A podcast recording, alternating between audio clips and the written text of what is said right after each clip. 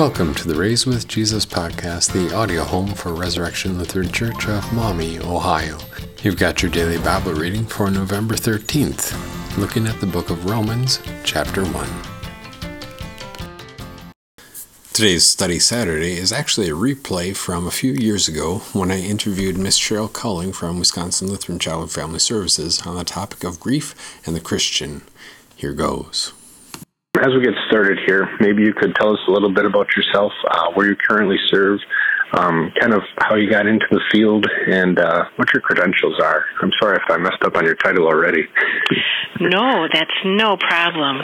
Um, well, I have been um, a licensed clinical social worker um, in the field for about 20 years now, and I've had the privilege of working for Wisconsin Lutheran Child and Family Service, Christian Family Solutions for well over a decade. And I love being able to incorporate really good, sound, clinical mental health practices um, into the counseling that I'm able to provide along with God's Word. Um, it's wonderful to be able to start and end sessions together with a prayer and to incorporate scripture uh, in the healing process that takes place in the counseling office. I am also board certified as a professional Christian counselor, and I'm also board certified uh, as an expert in traumatic stress. So work with a lot of individuals who've experienced something of a traumatic nature, and that's a pretty broad category. Um, but I really became interested in the field probably back to childhood. Just really had a love for children and adolescents. Um, and that just kind of grew over time to um, the work I do now, where I get to talk with some pretty wonderful people, um, starting with kids all the way through older adults, about uh, the challenges that they face in life. Wow, sounds uh, sounds like a very challenging but um, fulfilling field of service. It's highly rewarding, absolutely. Great. Well, uh, thanks so much for taking the time. And today, um, we'd particularly like to talk about uh, obviously your area of expertise, and talking about grief and um, mm-hmm. and how the Christian deals with grief and how the Christian kind of reacts to traumatic stress. Um, as we get started, how would you, you know, what is grief and why do we grieve, or um, you know, what is it that we're grieving? Um, just kind of in general, when we're talking about grief, what do we mean? Yeah, excellent question to get us started.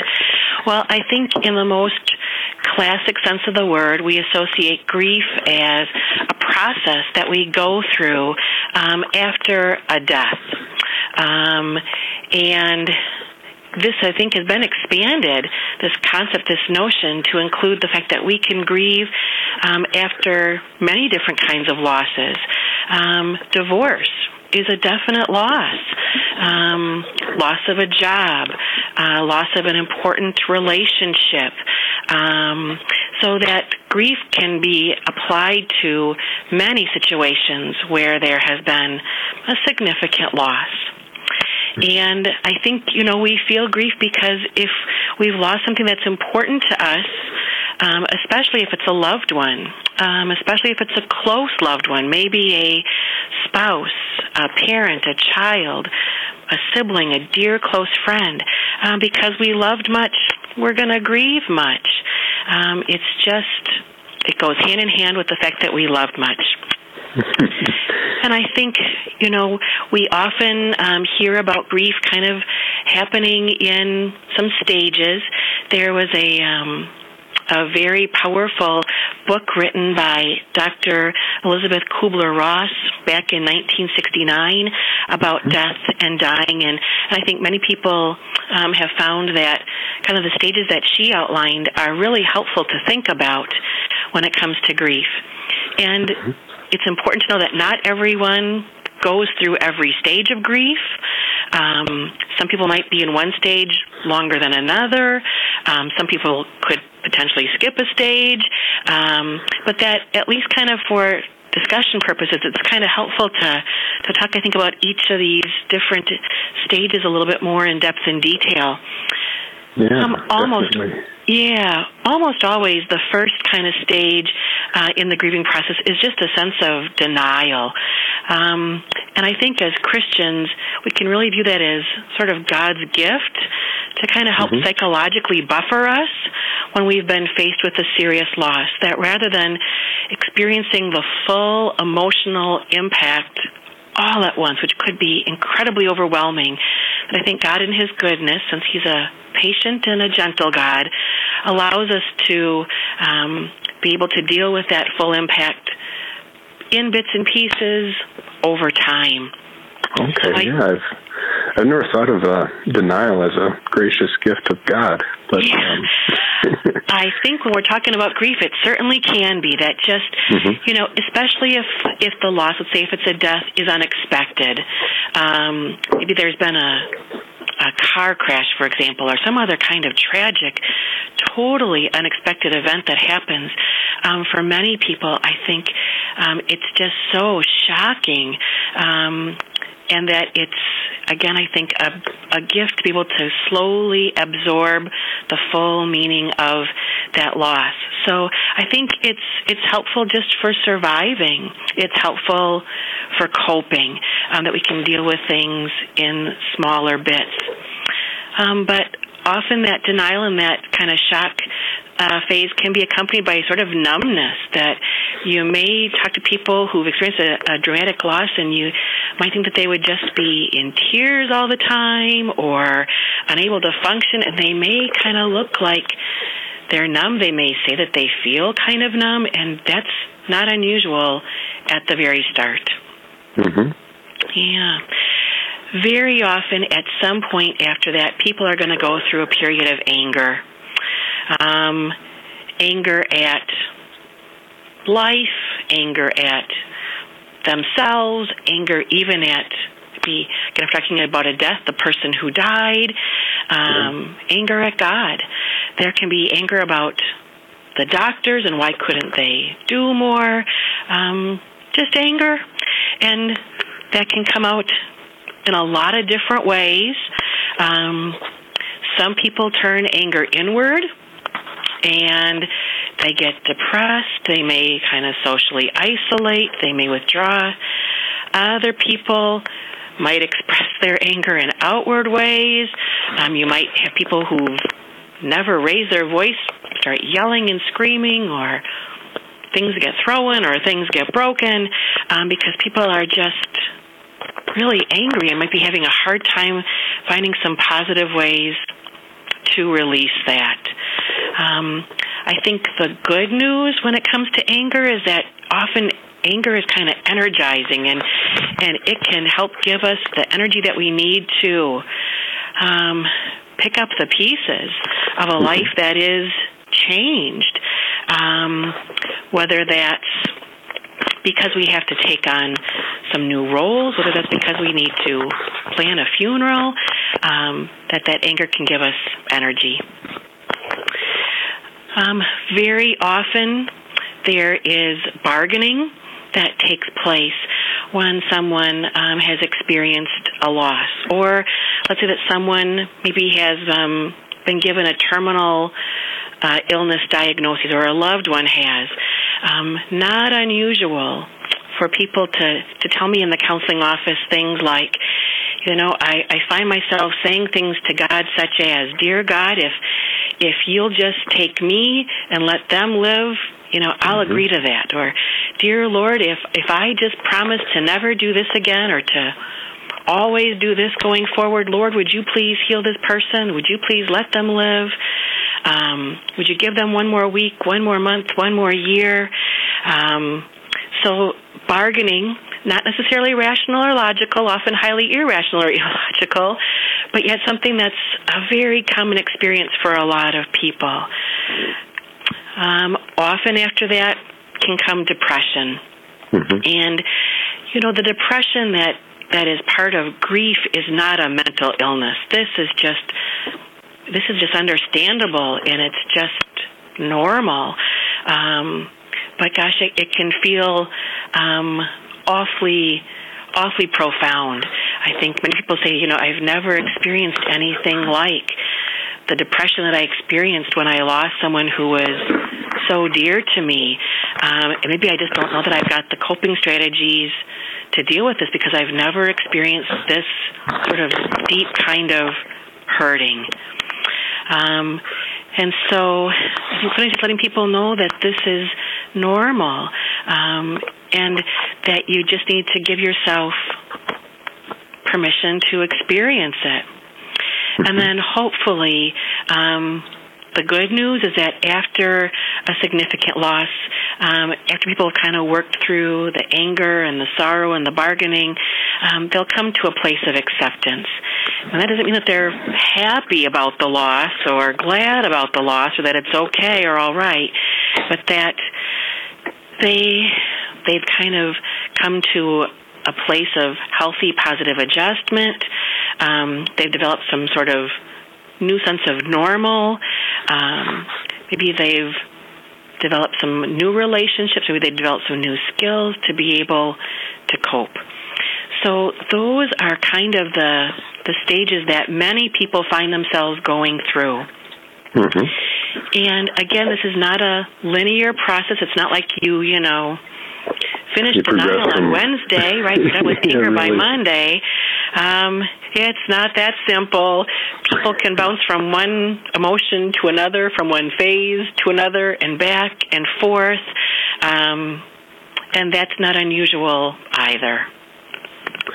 So that's, you know, to say you'd jump around into, well, not necessarily jumping, but that these are the characteristics of grief, and um, mm-hmm. whenever they show up is okay, and if it happens to be you know denial one day and anger the next and acceptance and then you're back to anger or denial or one of the other ones mm-hmm. um, you're saying that that's not really unusual that that is not unusual and you know i think I talk with many people who say, "Well, I thought I was in the acceptance phase. I thought I worked through all those things, but yet today I found myself feeling so sad again. I just burst into tears. I I I saw something, I heard something, I read something and it brought back this memory and the next thing I know the tears are just streaming down my face and I completely was caught off guard. I didn't expect that. I thought I was done with this. Um, that is not unusual either. Um, so, the grieving process, um, you know, often kind of the, the bulk of the grief will take place in the first weeks and months and maybe even year or two after a significant loss. But um, when holidays, when birthdays, when anniversaries roll around, for example, it's not unusual to kind of find yourself kind of going through a mini grieving process all over again because those are such powerful triggers um, of such powerful memories and such powerful emotions that are associated with those. So it doesn't mean that somebody has, you know, relapsed and is doing something bad or wrong. It can just be very normal for months, years down the road, people to say, God darn, um, I found myself feeling so sad all over again or so mad all over again. Mm-hmm. Yeah, so then talking about grief, um, everybody everybody experiences losses of, of different types and different sorts. Mm-hmm. Um, but you also said that you work with a lot of children as well. How is are these characteristics of grief different for them, or how is it that children and adolescents differ as to how they process their grief, so to speak? That is such an interesting and I think important question too. That um, just like every adult is going to grieve differently. So, um, let's say we have three siblings and their their father has just passed away. Um, one might cry an ocean, and another might not shed a tear, but they both feel that deep loss profoundly. Mm-hmm. Um, one might be kind of more angry than anything, and another um, more depressed than anything. That, again, there's not a right way, there's not a wrong way to do this. This is a completely unique and individual thing. Um, I think people often say to me, I thought I was going to be so sad, mm-hmm. but then I wasn't. Or I thought I was going to be so mad, but then I wasn't. Or I didn't think I was going to be, but then I was. Um, so often it's a it's a very unpredictable kind of an experience. Um, and for children, um, it can be even more challenging in that probably for small children, young children under about the age of seven or eight, it's just developmentally um, very difficult for them, if not impossible for them, to fully grasp death. Um, the finality of it, um, it's just with their with their very um, concrete ways of thinking. It's a hard concept to come to terms with. So, children might um, just think someone has gone away, but they're coming back, or they're asleep, but they're going to wake up. Um, they may not fully understand how um, permanent this really is. And so, therefore, they may have reactions that you know, kind of go along with that. That that can sometimes be sort of an emotional buffer for them. Mm-hmm. Um, I've seen adolescents whom, um, kind of on the flip side, if they're already having a challenging time managing and regulating their emotions just because they're teenagers and they're dealing with puberty and with hormones, that then if we toss grief on top of that, um, it may feel even more challenging for them to cope, that they may feel um, just kind of less emotionally stable to begin with. Um, mm-hmm. And then if we toss a major life changing event um, on top of that, it can be even more difficult for them. So sometimes they just need some extra um, assistance with developing some coping strategies to deal with all these powerful emotions. Um, so it really can be different than it is for children. I think too. I'm often I'm often pleasantly, I guess, surprised, or maybe I talk with parents, grandparents who are sort of pleasantly surprised that, you know, these little ones have this childlike faith, and they'll often say, well, you know, of course I miss, you know, the person, let's say, who's died, but I know that they're in heaven, so I'm happy and it's all good. And they just, um, and they maybe don't grieve in the way that adults might expect. I've seen that happen many times that kids can often be much more resilient and I think in large part because of that childlike faith than than sometimes teens or adults. Yep, I can definitely uh, definitely see that. Oh, you know, don't be sad because so and so is in heaven, and um, I mean the Christian, the the grown up Christian knows that, like right. with the head, but the heart is still still grieving. Um, mm-hmm. How do you how do you address kind of that disconnect between what we know, you know, as the facts of our faith from Scripture, and the feelings of of going through this experience? Yeah, I think sometimes to just validate that as a very normal human experience. That sometimes our heads and our hearts just don't agree that we can take so much comfort in all of God's wonderful, amazing promises to us in Scripture. That um, He promises to be our strength and our rock. He promises to be a God of comfort. He promises that He is close to the brokenhearted. And while all of that can bring us so much comfort, while we um, can take such joy in knowing that as believers we look forward to a, a heavenly reunion one day, and that can bring us so much comfort, that our hearts can still ache and we can still be very sorrowful and sad. And that's not somehow a reflection of having a poor faith or a weak faith. Um, I think it's a reflection of being human, that we can know one thing yet feel another. Mm-hmm and to just normalize it that that's not bad, that's not wrong. It's it's quite common. Wow. And I can see, you know, um, in that case, the Christian can recognize that this is this is part of being a human. This mm-hmm. is like that um, that signal that says I've I've experienced a loss that was a very deep deep loss or a personal mm-hmm. connection, and and it's okay you know, it's not wrong of me to feel this way, even when at the same time I recognize, you know, my loved one or um, whatever the loss would have been, my loved one is safe and everything is okay. At the same time, um, there's this human aspect to things. There is that I think our emotions are God given, that we're created as being emotional beings, and that um, we know that giving expression to our emotions is a very healthy thing to do.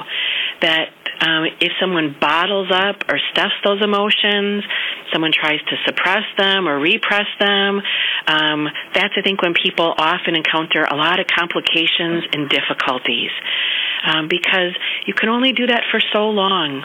You can only mm-hmm. stuff anger for so long before some relatively often minor uh, irritation or annoyance happens, and then people just explode, yeah. leaving those around them thinking, "What on earth just happened?"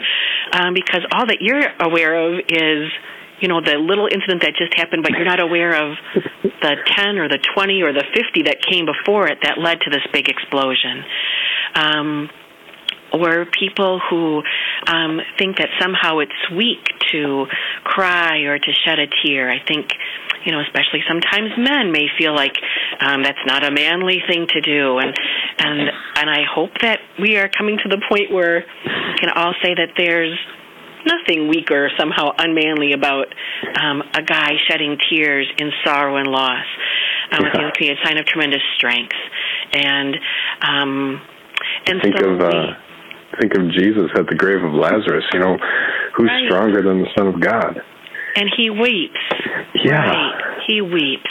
Right. So um so we know that um that expressing our emotions in healthy ways. So if that's sad, if that's depression, you know, having a good cry. Um, for some people, that's writing a letter. For some people, that's having a balloon release. For some people, that's placing flowers at a graveside. For some people, that's donating money to a charity that helps to find or fund new research to develop a cure um, for something. That um, there can be many positive ways to help someone express that sorrow. Um, sometimes it can be done through music. Sometimes it can be done through art. Sometimes it can be done through talking. But but giving voice to that sorrow is going to be important. Letting the anger out in safe ways, um, mm-hmm. punching a pillow, exercising. Um, talking again to someone. Um, I worked with a lot of kids who like to take out Play-Doh or sculpting clay and and just mash it and mush it. That can be a safe way to get out anger. Yeah. Kicking a soccer ball, hitting a tennis ball. There's a lot of different healthy, appropriate ways to let out anger, and that that is um, a wise thing to do. Um, otherwise, again, when we start to stuff those emotions, it can often lead to um, complications, and it can lead even to things like physical ailments, headaches, stomach aches, GI issues, um, and even more serious uh, conditions if this goes on for long enough, like heart disease or even things like cancer. So it's important to um, have the opportunity to to express these emotions, to feel these emotions without um, feeling ashamed or embarrassed or guilty for having them. Oh, that has got to be just incredibly freeing for somebody to hear. I think for many clients it really is. That you mean I'm not being a bad Christian if I'm angry? No. Even if I'm angry at God, no, I think God knows, and I think God can handle it. Um, mm-hmm. He understands. He understands. Um, and so I think say, you know, in prayer, dear Lord, please help me, help me, help me. Um, you know, I love you so much, but God, I'm just so angry. You know this. Please, Lord, help me. Um, to turn this anger into something positive and constructive, not something destructive. Um, so I think even expressing anger at or towards God is important. If you're angry, sometimes people get angry with themselves, like maybe I should have done something. Maybe we should have gone to the doctor sooner or done this or done that. Um, and boy, that kind of guilt or um, anger at oneself, not healthy. Um, or being angry with others and refusing to forgive if there's any sense about you know, if only someone else had done this or that, maybe we wouldn't be in this position. Mm-hmm. That's not a very healthy thing to dwell on either. So, forgiveness of self, forgiveness of others, even forgiveness for the person who's uh, passed on if there has been a death, is is very therapeutic. It's very cathartic. Wow, fantastic! And that um, that kind of leads us into the next the next kind of question I had um, because the person who has experienced a loss, whatever that loss may be, you know, the loss mm-hmm. of a mm-hmm. job or a divorce, um, you know, when I was a child, the loss of a dog. Um, oh, sure. Or the the death of a death of a loved one. Mm-hmm. It seems like everybody else, um, you know, friends and relatives and acquaintances who haven't didn't have that same relationship, mm-hmm. very often kind of get back to their normal lives after about two months or so, mm-hmm. and um, and sometimes it seems like they almost expect the person who is grieving to be the be the same way to have moved past the grief. Um, right. But you know, in the context of context of grief, um, kind of what's what's normal, or what are some mm-hmm. what are some red flags um, during that grieving process? Yeah, excellent or, question or questions.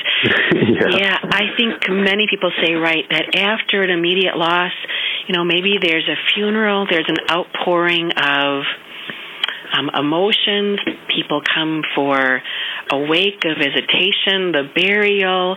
People bring over food. They send cards. They send flowers. Um, that there's just you know so much support and just how comforting that can be. But as is almost always the case, over the following weeks and months, that begins to diminish. And I've talked with many people who said, oh my goodness, that, you know, just as kind of that shock and denial is wearing off, that that's probably when I need the the support the most is often when people are kind of moving on and maybe I get it the least. Mm-hmm. And it's not that people are necessarily unkind or unloving or uncaring, but but their lives are moving on. But gosh, mine kind of feels like it's not. And um and so just I think encouraging people to know that there is no deadline. You do not have to be done grieving two months from now if the loss happens today. Um, there is no rush on this process. Um, on the other hand, we don't want to have this take too long, and I can talk about that in a moment as well. That if someone's still yeah. grieving, you know, a decade later, well, now maybe we need to to offer them some assistance to kind of help them to move on too. Um, but I think for many people, especially if it's been a significant loss, let's say the loss of a spouse, you've been married for. Um, you know, 20, 30, 40, 50 years, you are not, in all likelihood, going to move on from that in a month or two. Um, and so, knowing that this could easily take six months, 12 months, hopefully at 18 months, 24 months, you're moving much closer to that acceptance phase, um, but that you may still be having some of those struggles. That would not necessarily indicate that anything is problematic or wrong. Mm-hmm. Um, having said that, I think maybe we've all known sometimes where you see, let's say, someone loses a spouse and just within a matter of a few months, they're getting remarried to someone that they just recently met. And you think, mm-hmm. oh my goodness. Um, and I think often the people are doing that for comfort, um, but sometimes that can be too soon. Um, or you see people whom seem to have gotten stuck in the grieving process. Um, I find very often for people who've lost a child um, that that's one of the most, I think, difficult losses to ever experience. Um, that that can be so hard. Um, mm-hmm. That with every birthday, that when you know the graduation day rolls around, for example, um, they see all their child's friends you know, crossing the stage, getting diplomas, just for example, that that can really um, reignite some grief all over again. So, um, for some people, the grieving process again may be completed in large part, but yet there can still be kind of those flare ups, so to mm-hmm. speak. um, and that's okay too. So I think some warning signs that may indicate that someone um, maybe wants to talk with a professional to seek some additional guidance is if they're not coping well. And that can be exhibited in a variety of ways. Um, one is, you know, is someone, let's say, just not functioning like they used to? Are they either like not sleeping well again for weeks or months, or maybe they're just sleeping excessively for weeks or months. Um, is someone having a dramatic change in their appetite? Have they had a, a noticeable weight gain or weight loss? Um, is someone drinking too much, turning to drugs? Are they um, trying to soothe themselves through other, maybe unhealthy things like gambling, sex, um, other kind of addictive behaviors. Obviously, those would all be things that you probably want to seek a professional for. Um, does someone just seem angry? Do they seem like they have gotten just kind of caught in uh, bitterness and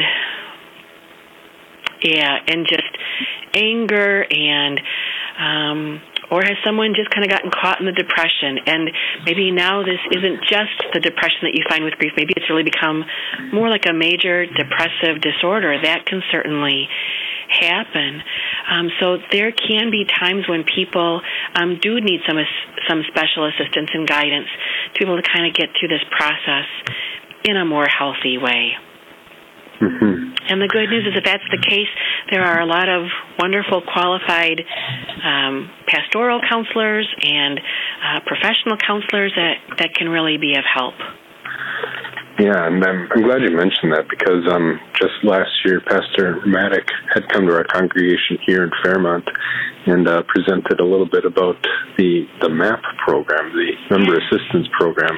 Um, would you be able to speak about that for just a minute? Because I know, like the people that were there that day probably have a decent grasp if they remember, but um, mm-hmm. maybe if you could fill our listeners in a little bit on what that is and how technology can help address um, some of these these issues of grief. hmm Yes, about 10 years ago, um, Christian Family Solutions decided to um, begin to work with, expand services to other WELS Lutherans, not just those who might live within driving distance of one of our clinics, um, but who might be situated anywhere across the U.S.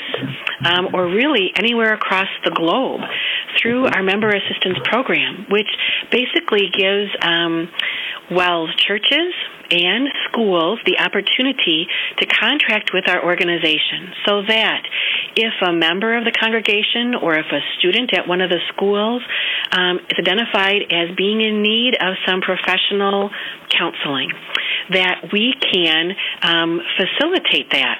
And it can be such a simple process and also such a powerful one, where basically um, one of our Christian counselors can uh, be at any of our offices, sitting in front of, let's say, our computer, our laptop that has a webcam.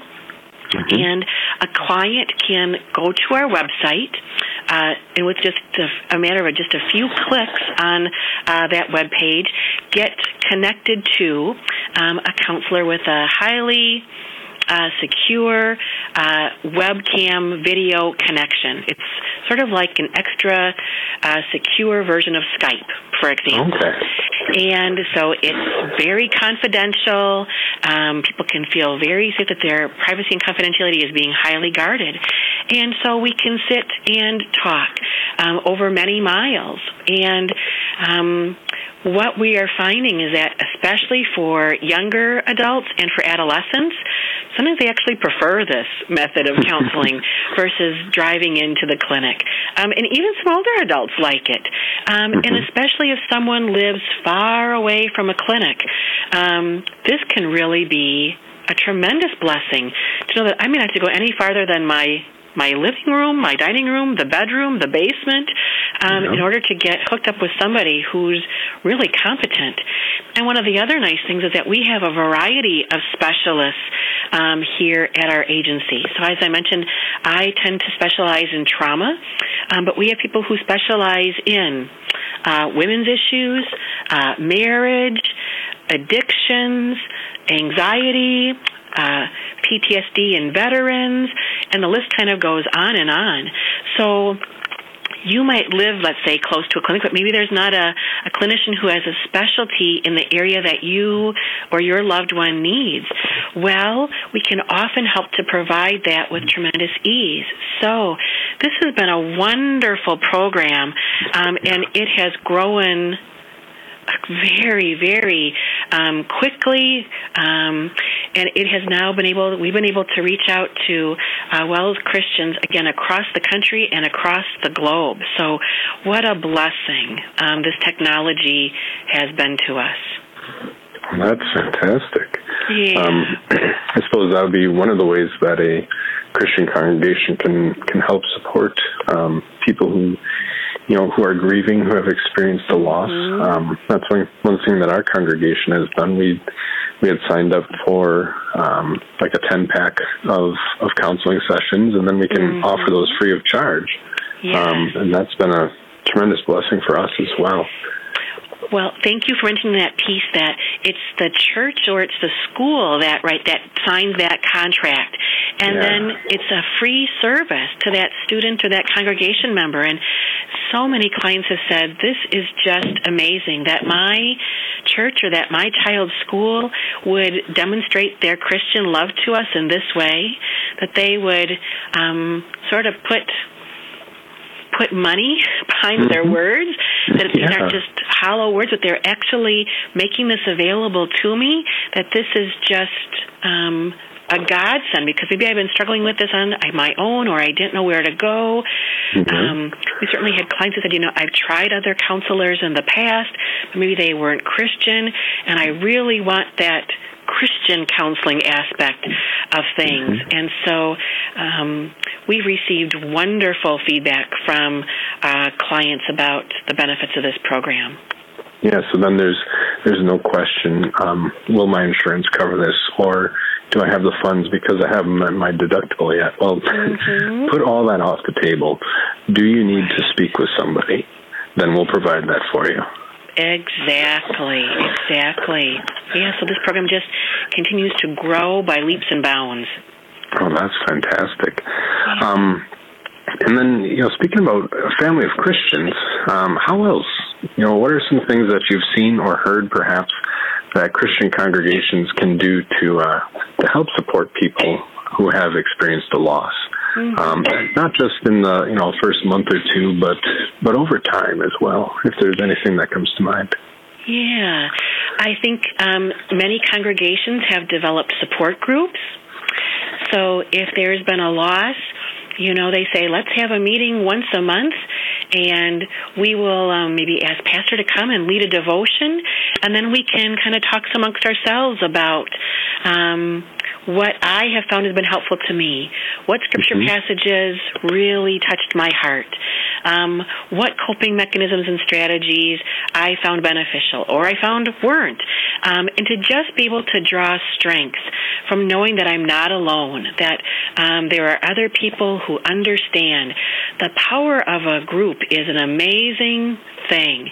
So I think um, considering starting a support group I know yeah. of other congregations, or maybe just one or two or three or just a handful of people who really kind of have a heart for reaching out to those who are hurting emotionally, um, have simply volunteered to say, you know what, I would be glad to make a follow up phone call maybe once a week, maybe every other week, once a month as time goes on, just to kind of touch base with that person so that we don't have this phenomenon where there's this tremendous support for the first week, the first month or two, and then someone starts to feel very lonely and isolated. Let's continue to offer that support on an ongoing, regular basis. And I think that very informal kind of support can be wonderful. Um, so I think those are a couple of the things that I have seen other congregations do that have, I think, been very effective, very powerful.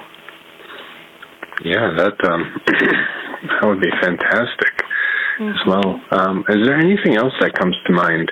Um, you talked a little bit before about some some good ways of, of dealing with, with grief or addressing anger. You know, like exercising, um, mm-hmm. you know, playing with Play-Doh for a child, mm-hmm. and uh, just looking for things that avoid the detrimental ways of coping with grief. Um, yeah. Anything else that you could think of to help deal with grief and its pain in a healthy fashion, or uh, or some of the resources that might be available in that regard? Sure, sure. Well, I think you know when it comes to anger management strategies, um, you know, God tells us in our anger, do not sin. He doesn't say don't be angry. He says in your anger, don't sin. So I think, you know, what I stress to people is in your anger, um, don't hurt yourself, don't hurt anybody else, and don't damage anything. Mm-hmm. Um, and the good news is that there's then a multitude of ways that you can release anger in safe, healthy, positive ways. Um, I think exercise is one of the greatest ways, and especially if that exercise can involve hitting or kicking something. People say it is so beneficial. I go to the batting cages and I pick up that baseball bat and I hit that ball as hard as I can, and I walk out of there feeling better. Yeah. Um, I just had a mother and daughter in my office just yesterday who said, "Oh, we went, we played racquetball. We hit that ball harder than we've ever hit it. We both walked out of there feeling so good." And this again was in regards to a loss. Mm-hmm. Um, so kicking a soccer ball, kicking a football, hitting a tennis ball, um, I think that can be of great benefit. Um, and again, there's such energy that can get. Um, we can get such physical arousal when we get angry that you sometimes just need to burn that off. Um, and so exercise can be wonderful. Um, I think for many people, again, finding a way to express that anger. And some of this can be very applicable to depression as well. So many people say journaling is yeah. wonderful. You know, where I don't have to worry about anybody else reading this. This is for my eyes only. And I, I can write in my my least neat handwriting and who cares about my penmanship or my grammar. This is just for me to have the opportunity to kind of pour out my heart and soul onto paper. And often, just kind of, it takes all these thoughts that might be swirling through our minds and and helps make them concrete. Now, now I can see them on paper; they're black and white, and maybe now I can kind of give some more thought to: Is this realistic? Is this really worth my time? Um, for some people, it's writing poetry, writing lyrics to music. For some people, it's painting, sculpting, drawing, or sketching, um, that those can be wonderful ways to release anger. Mm-hmm. Sometimes it's getting a hug. Um, just asking somebody to just cuddle with you on the couch. Um, just wanting somebody to put their shoulder around you and just physical comfort can be a wonderful thing. Again, for anger or depression. Um, sometimes it can involve doing things that are just very soothing. So, you know, being extra kind to yourself. Cook your favorite dinner, enjoy your favorite uh, movie, wear your most comfy shoes, put on your favorite mm-hmm. shirt, listen to your favorite music, um, do things that are comforting and that are soothing. Um, gosh, the list could go on and on. There's so yeah, many. definitely. When you yeah. open it up I, like that. Yeah, but I think often talking to somebody, finding one, two, three, four people that you really feel you can trust to just be able to to say things like, "Oh my gosh, this came up to memory and it triggered all these emotions. Um, that talking is just such a powerful way that God has built us for relationship, and that can be a tremendous source of strength. And then I think, of course, you know, prayer. Um, opening up our concordance and taking a look at what does God have to say about anger? What does He say about sorrow? Mm-hmm. What does he say about peace and comfort and joy? What does he say about grieving? Um, writing out those passages, um, keeping them to your bathroom mirror, reciting them multiple times a day. I think just meditating on God's holy word, um, because He is obviously our our our true source of comfort and joy and restoration. Wow. Well, that uh, that is very very helpful and um, just kind of opens up the whole the whole box or the whole idea that the grief is normal, mm-hmm. and um, and so when we try to soothe the pain, we just um, we we find something constructive that says, yeah, I'm I'm going to take a little bit of time for this particular activity or this you know favorite pair of shoes, um, because that that helps me as a person, and that's yeah. that's okay. Right. God is patient and gentle. Let's be patient and gentle to ourselves and with ourselves. You say that a lot better than uh, than I could have. well, thank you. That's very kind of you. Yeah. Um, I've got just uh, just one more question, I guess. Um, due to the, the unexpected nature of grief, um, sometimes Mm-hmm. What you know, all of a sudden something comes out of the blue that you aren't expecting. What can mm-hmm. Christians do today um, so that our family, or we ourselves, or our congregation is better prepared for the unexpected? Hmm. Good question. I think there are some things that we can we can kind of prepare for to a certain degree. I think maybe as I mentioned earlier, birthdays, holidays, anniversaries. Um, I think often the the first, the Mm-hmm. first holiday after a loss, the first anniversary after a loss. Often those firsts can be the most challenging to get through. Often the second's a little bit easier, the third a little bit easier still, and so on. So sometimes thinking in advance about what do we want to do. So if there's been a death, let's say, and then well, Easter is just days away. Let's say we're all gathering for Easter, but we're going to be short one very precious soul Mm-hmm. who's not going to be with us in person. What do we want to do? Do we want to still set his or her place at the table? Do we want to say a special prayer, um, thanking God for for all the wonderful memories that we have? Do we want to go around the table and everybody share a favorite memory? Do we want to gather a special offering that we send either to church or to um, the charity of that person's choice as a way to honor them. Um, what do we want to do? So sometimes we can kind of plan for that. Um, do we still want to make a birthday cake when their birthday rolls around? Do we still want to sing happy birthday even if we're crying while we're singing it? Um, so some of those things we can kind of have some discussions and and think about what would help to make this easier. And I and I might note that often what people tell me is that the anticipation of those holidays or those events is more stressful than the actual event itself. That's kind of the good news. Um, but then there are going to be those times when, gall darn, you know, some sappy commercial comes on TV or some song comes on the radio, and oh, goodness. And suddenly, this flood of emotions comes over you. And there was no preparing for that. It just happened out of the clear blue. I think then, once again, to let yourself just have those emotions, to just say, wow, um, even these weeks, months, maybe years later, isn't it amazing that, that I had such love for this individual that even after all this time, just one image, one smell, one word, one song can can take me back so quickly, so intensely. Um, and again, recognize that that can be very normal and just be very gentle with yourself. Mm-hmm. Yeah, it's going to happen. It will. yeah, that's uh, it's part of life in a in this world. It is indeed.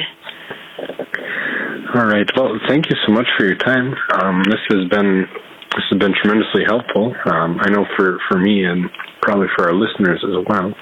Um, just one more question as we're kind of wrapping up, and this one is uh, pretty wide open. Is there anything that you'd like to leave with our listeners today um, related to, you know, your work, your area of expertise, um, especially after celebrating Easter this past Sunday? Hmm. Yeah, I think just to be reminded that as Christians, um, God has amazing plans for us, does He not? And that while things can seem awfully sorrowful and bleak on Good Friday, boy, they can be so amazing on come Easter Sunday. and so I think just to take heart that we will go through um, losses, we will have grief in our life, um, but God, who is an amazing restorer and an amazing healer, um, um, who promises to work all things out for the good of those who love Him.